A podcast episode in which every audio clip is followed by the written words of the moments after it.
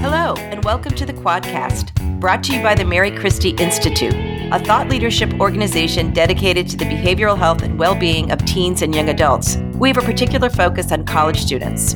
I'm Marjorie Malpiede, the Executive Director of the Mary Christie Institute. And I'm Dana Humphrey, the Associate Director of the Mary Christie Institute, and we're the hosts of the Quadcast. This is Dana Humphrey. Today I'm here with, surprise, Marjorie Malpiede, who is not wearing her podcaster hat today. She is here to talk about LearningWell and some of the great features we have in this month's magazine. So welcome, Marge, to being a Quadcast guest today. Thank you, Dana. I think it's great that we have an opportunity to do this, and I appreciate you inviting me on the show to talk more about LearningWell. As you know, we're so excited about the debut of this magazine, and I'm happy to talk a little bit about the backstory of how we put all these articles together. So I want to spend some time talking about the reporting that you did on an article that we just released on the Georgetown University Engelhard Project for Connecting Life and Learning. The piece is called Welcoming Wellbeing into the Classroom, for listeners who want to go check that out. Why don't we start with what that program is? Sure. First of all, I had such a great experience writing this piece. It's a jewel of a program if you're into sort of the work that we are in terms of the intersection of well-being in higher ed and learning and teaching. This is really a prime example of some real serious innovation in this area. So the Engelhard program has been in existence since 2005, I believe, at Georgetown. It's a partnership between faculty in any discipline and a student affairs professional or anyone in a student-facing role. And the course is designed to allow students to understand themselves within the content. So,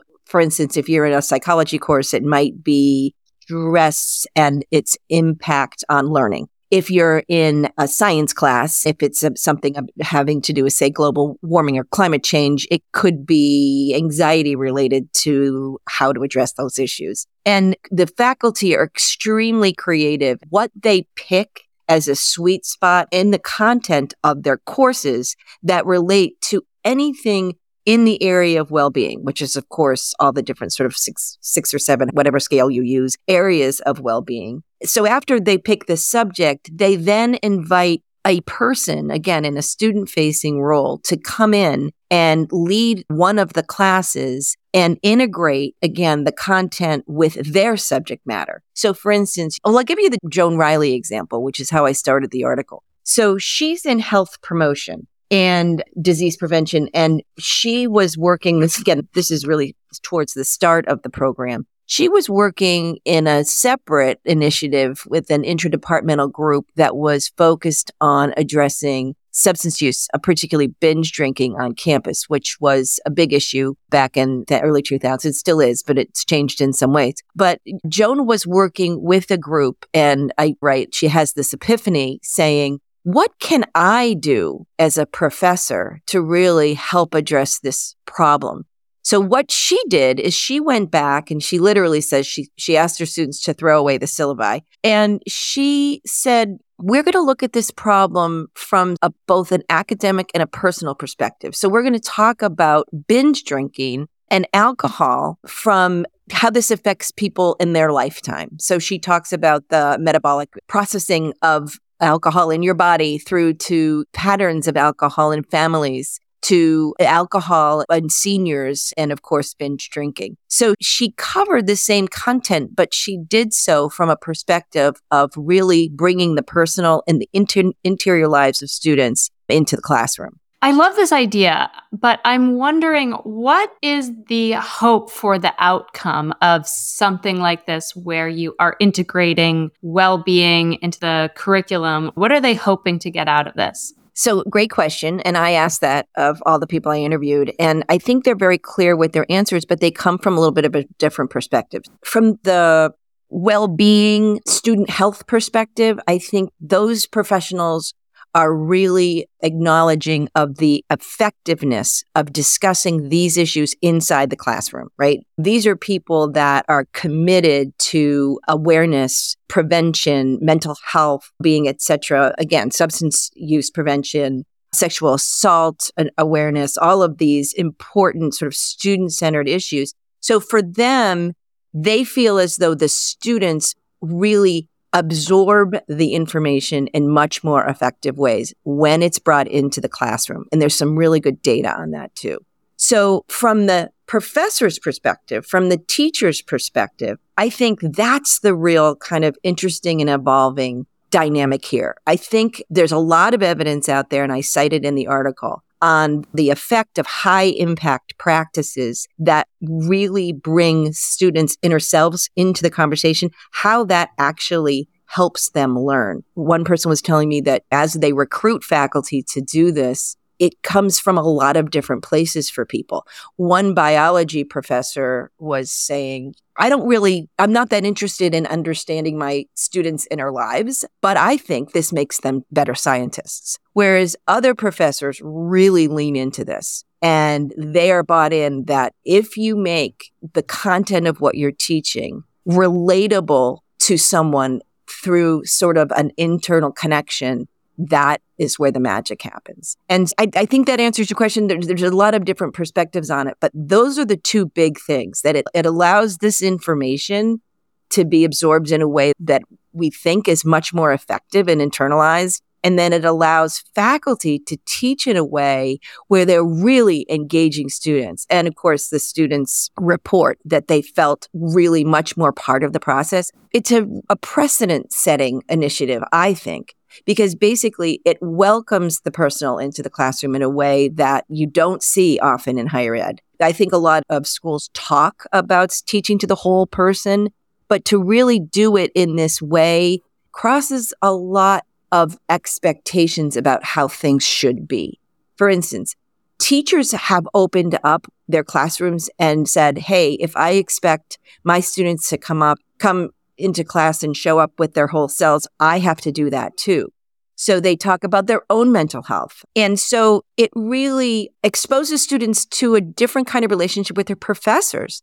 And I think a lot of people call this relationship-based learning. This is a technique that is not new, but I was surprised at how little it's really being executed on campuses. So I think the Georgetown Engelhard example is a really rich one. And I would say, unfortunately, it's unique at this point.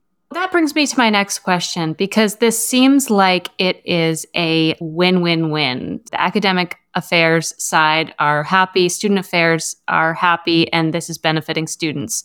What would it take to bring this project to other schools? That's a great question, and it's a great one for LearningWell, because one of the things that we're trying to do with these examples is have people who are at other campuses look at this and say, I think this could work, or I'm really interested in the data around how this works, and could it work here? So there's a couple of answers to that. One is it can be scaled, and there's certain elements of it that the folks that are running it, Jocelyn Lewis, who's terrific, will tell other schools, and they often get a lot of questions about how this could be replicated.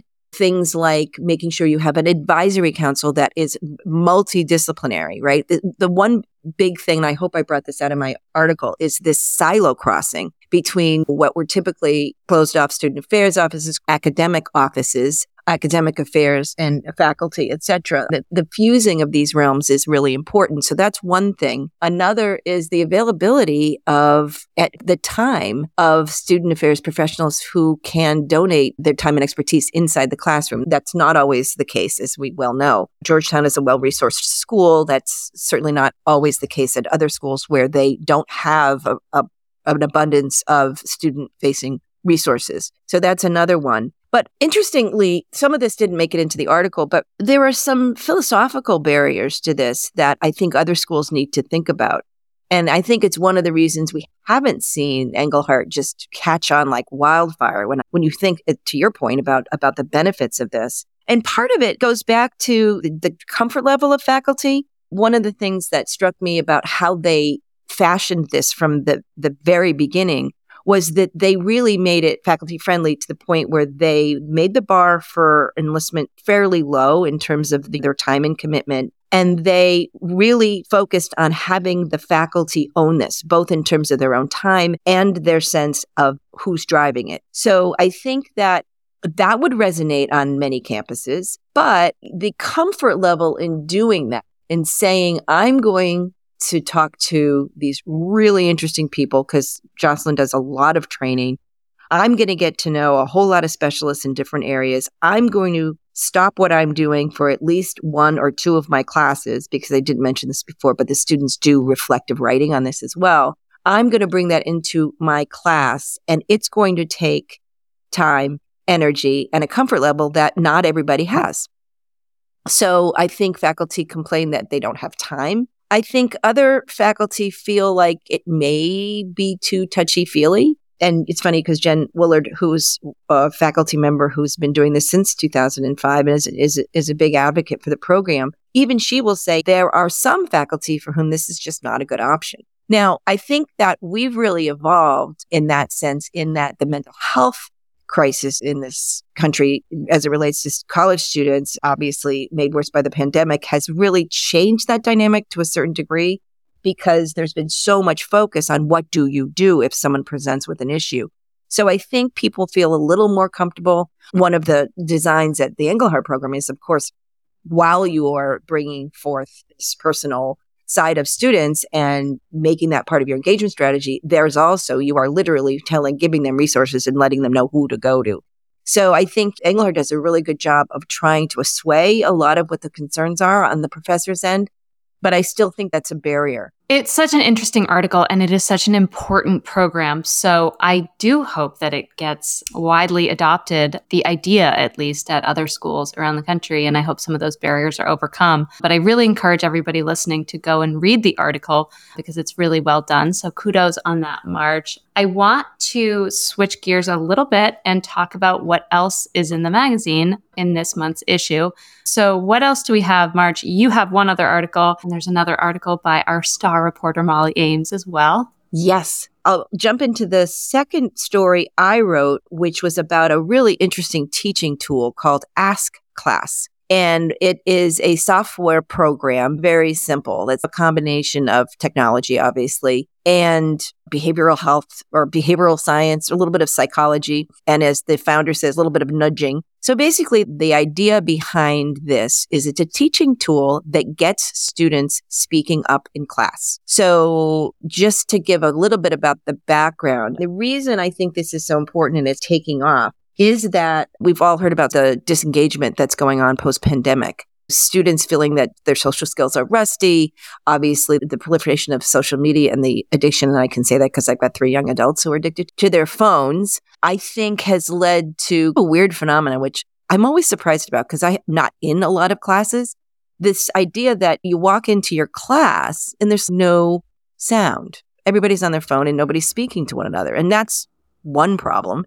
The other problem for students is they're not participating, right? Either they're really disengaged and they're not coming to class, or they're coming to class and they're not participating in the conversation.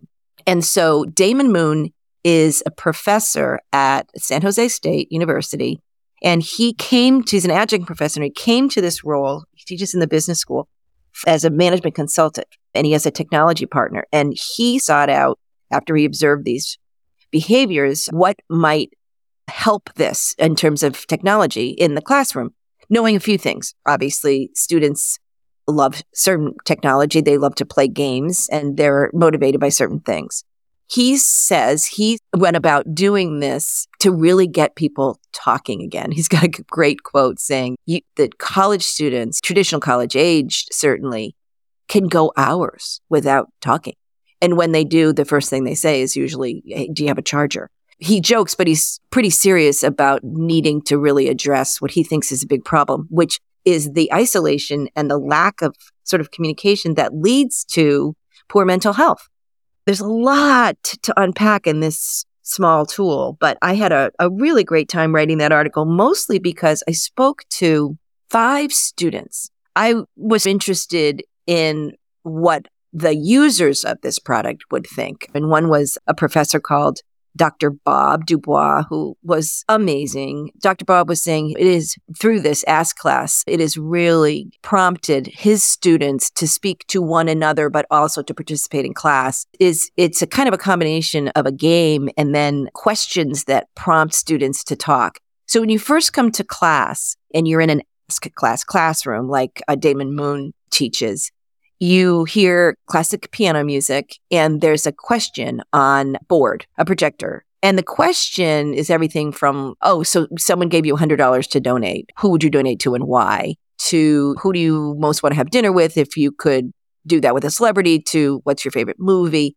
So these are, and yes, I think these are the questions that you can Google that are most thought-provoking or conversation sparking. And the kids apparently love it. And so it's not like, how was your day? Good. Back to the phone. This is stuff they really got to talk to each other about. So they have their private conversations. They can talk to whoever, someone next to them, they can cross the room. And then the professor asks them to share. And here comes the gamification piece. So the more they share, the more points they get. So all of their names, first and last, which I think is another important thing, because really important that people pronounce your name correctly. And so it's a kind of a prompt for professors who have people from all over the world, their names up and spelled correctly, if not phonetically pronounced. They still might have to ask, how do you pronounce your name? But the fact that they have them up there and they can call on people with their name is really important. But it's a roster that tallies up the points that they get for participating. And of course, the whole course then has these pop-up opportunities to participate and get points. They compete in kind of a fun way. It allows professors to, this is what Dr. Bob told me, sometimes it's 3 or 4 extroverted students who dominate the class discussion. And so he was saying with Ask Class, people are looking at the tallies going up as they participate. And all of a sudden, everyone wants in, even the more shyer students. The other thing is there is a random selector. So not only will you get points, which motivates you to speak up, but oftentimes your name will just pop up on the screen. So that's basically what it does. The students that are using it love it. They love it. And there was 5 that I spoke to, and they just said it has helped so much. One of them has met his girlfriend through the Ask Class app. And another talked a lot about sense of belonging. Another talked about the fact that it changed the dynamic between professor and student. And she said, I'm tired of just sitting there and absorbing information and just racking my brain to make it stay. And nobody's really asking me anything. And so there's just a lot of different nuance to this that I thought was really cool. Again, may not be for everyone. It's new. There's not a whole lot of evidence behind it, although Moon does really tout some stats about people saying they participate more in class, they made friends, etc. And it's all in the article. But yeah, I thought it was really interesting. And once again, it's a good example of what we're trying to do with LearningWell. I mean, I heard about it and I just thought, I don't know, this sounds like something other people should hear about.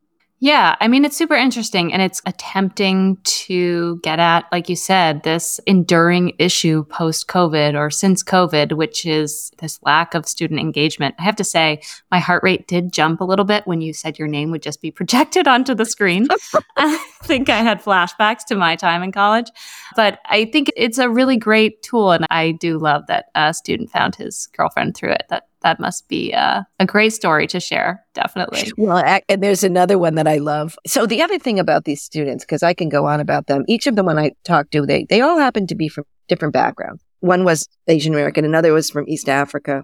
Diamond, who is getting a master's in transportation policy, he said, Ask Class is like your best friend starting the conversation for you in a group of kids you don't know. Then I thought to myself, yeah, I get that. You know what I mean? We always have that guy, that person who's like your wingman or your crotch. Or so that's I thought what I was going to say, a wingman. Yeah, no, I know. I've had many myself, mostly wing women. But the other thing, just to say, I was so impressed by the students and some of these sort of side insights you get, Dana. Yes, they talked about the product, and I got a lot of great stuff for the interview. But I was really impressed by all of the stuff that was going on in their lives. And it made me think, too, part of why maybe people aren't focusing on social interaction or making friends the way I certainly remember I did in college is they're so busy. They're so busy and they're ambitious and driven. And they've got so much going on in a good way, like a really great way. But it does make me think, these are not people who are chilling just hanging out. They are doing a lot of stuff. Anyway, that's just a side observation. Yeah. it will be a different group of students graduating the pandemic. The pandemic students will be a different cohort, and it will be interesting to see how that goes and where they go. Yeah. Yeah. Couldn't agree more. Circling back, and I just want to round out this conversation, Molly Ames wrote a story on Bucknell. Could you just quickly summarize what she was doing there? Awesome. That was so great. We went together, Molly and I. Molly is a super reporter.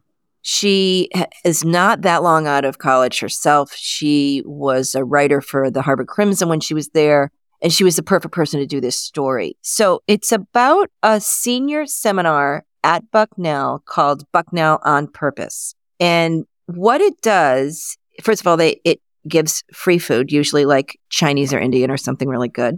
So the students love that. It starts with a cool kind of game, or I guess you could call it an icebreaker. And then they get into a lot of philosophical questions, all geared towards, have you thought about what you're going to do after graduation as it relates to you as a person? So we're not really here to talk about how all of the engineering courses will lead to the 5-year degree that you're going to get that will then bring you into your PhD program. This is about, what did you want to be when you grew up?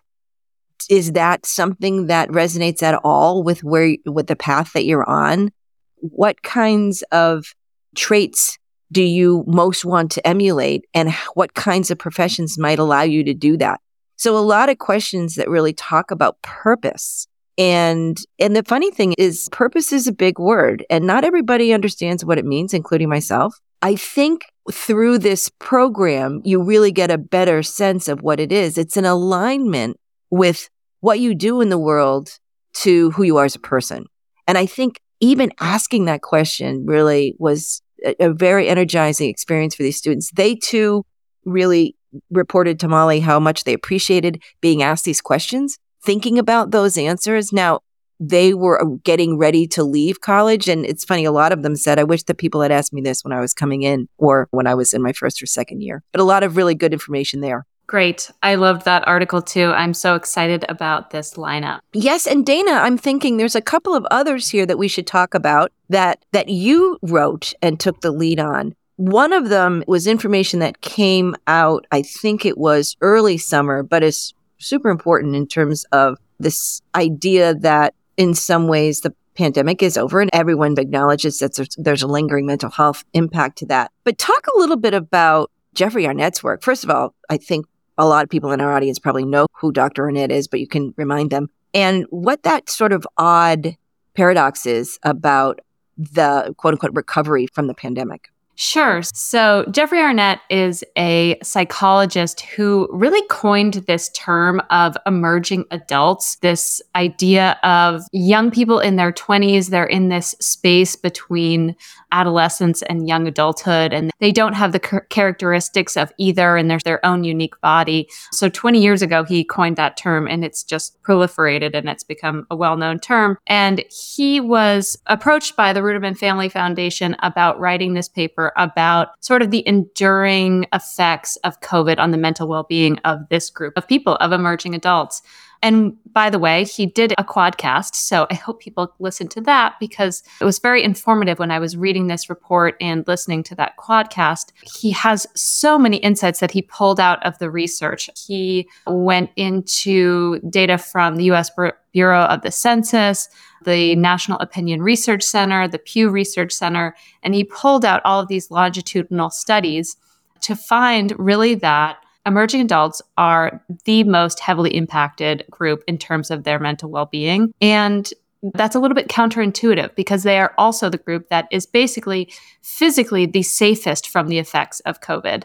And so he said that was a little bit surprising, but obviously there's a couple of reasons for that. The outsized influence the pandemic had on this group, they aren't able to go out, they aren't able to meet friends, romantic relationships, all of these things that happen as you're an emerging adult really were disrupted for that group. But he also pointed out in this research that the mental health of this group, even in January of this year, early 2023, those rates of anxiety and depression really have remained quite high for this group. For all groups, it has remained quite high, but focusing on emerging adults, it has remained quite high. And he doesn't really have an answer for why that is. And so he suggests a lot more research into that. Obviously, we're seeing COVID tick up a little bit going into the fall, but it is still very safe for emerging adults, that population that we're looking at. And not only is it quite safe, but really our lives have returned to normal. People are back at work, people are back at school, but they have not had that return to baseline in terms of their mental well-being. He also talks a little bit about the outsized influence on women and Asian Americans in the report. So the report is great and the Quadcast is great. So that was one article that I wrote for this issue. The other piece I will just outline quickly. I had an amazing conversation with Dr. Marcus Hodeling, who's the director of the AUCCCD. He is so great. And we talked a little bit about the new report from AUCCCD called Navigating a Path Forward for Mental Health Services in Higher Education. Really, it talks about how we're at this point of really high mental health service utilization for students. At the same time, we're seeing increased burnout and dissatisfaction among counselors, leading a lot of them to leave the profession or at least leave counts in college settings. Many are going to private practice. They're going into telehealth because the work on college campuses has changed. Their caseloads have gone way up over the past 10, 15 years. There's just more students and the same amount of staff. They talk about what can be done. And really the purpose of the paper overall was just to talk about making a plan that college counseling professionals need to sit down with the administrators. They need to sit down with presidents and say, what are you trying to do? And let's make a plan based on that because what we're doing isn't working. We need to align our goals and we need to align our messaging and make sure we're all on the same page and that's being communicated to students. And we don't have one part of the college saying you get 12 free sessions and the other part of the college saying, no, you can't. So it's definitely really worth a read. There are some really interesting insights in the paper itself. There's one analogy. I'm not sure that this made it into our interview, but the paper says that colleges are making decisions about their service delivery model based on meeting the volume of demand rather than taking an outcomes-based approach, and they compare it to a cancer center treating cancer patients and making decisions about how they treated them based on how many people were walking in the door and not what is scientifically proven to help cancer. So it just thinking about it in that way really changes your perspective about what are we doing on college campuses with the service delivery. Yeah, I would agree, Dana. I thought that report was super instructive, but I also thought that the Q&A you did was really beneficial. And I'm going to put in a little pitch here for what we're trying to do at LearningWell. Reports come out frequently, and I think the higher ed press does a good job unpacking them and talking to people about what this means. But we have to do more of that. And one of the things that we're really trying to do at LearningWell is to talk to the people who are the ones who were motivated to put out this research. And if you didn't even read the report, which I hope you did, the Q&A from one of the authors just really gives you a lot of insight. Definitely. Couldn't agree more. So the new issue of LearningWell magazine is out on September 5th. Tuesday. We will be coming out with new issues at the beginning of every month, trying to send them out on a Tuesday. And we hope you all subscribe to LearningWell. You can access it through MCI's website. You can also go to learningwellmag.org. There you can sign up for the newsletter so that you get it delivered to your inbox every month and you don't have to come looking for it whenever you think about it and it just arrives at your doorstep. So I hope everybody gets the chance to check it out this month, check out the content from last month because it is all still relevant and super interesting. And thanks, Marge, for joining me today to talk through some of these articles. Thank you so much, Dana. Bye-bye. This has been the Quadcast, a program of the Mary Christie Institute. To learn more about our work, go to marychristieinstitute.org, where you can sign up for the MC Feed, our weekly news roundup, and LearningWell Magazine, a publication at the intersection of higher education and lifelong well-being. And if you like what we're doing, leave us a rating or review on your favorite podcast player. Thanks so much for listening.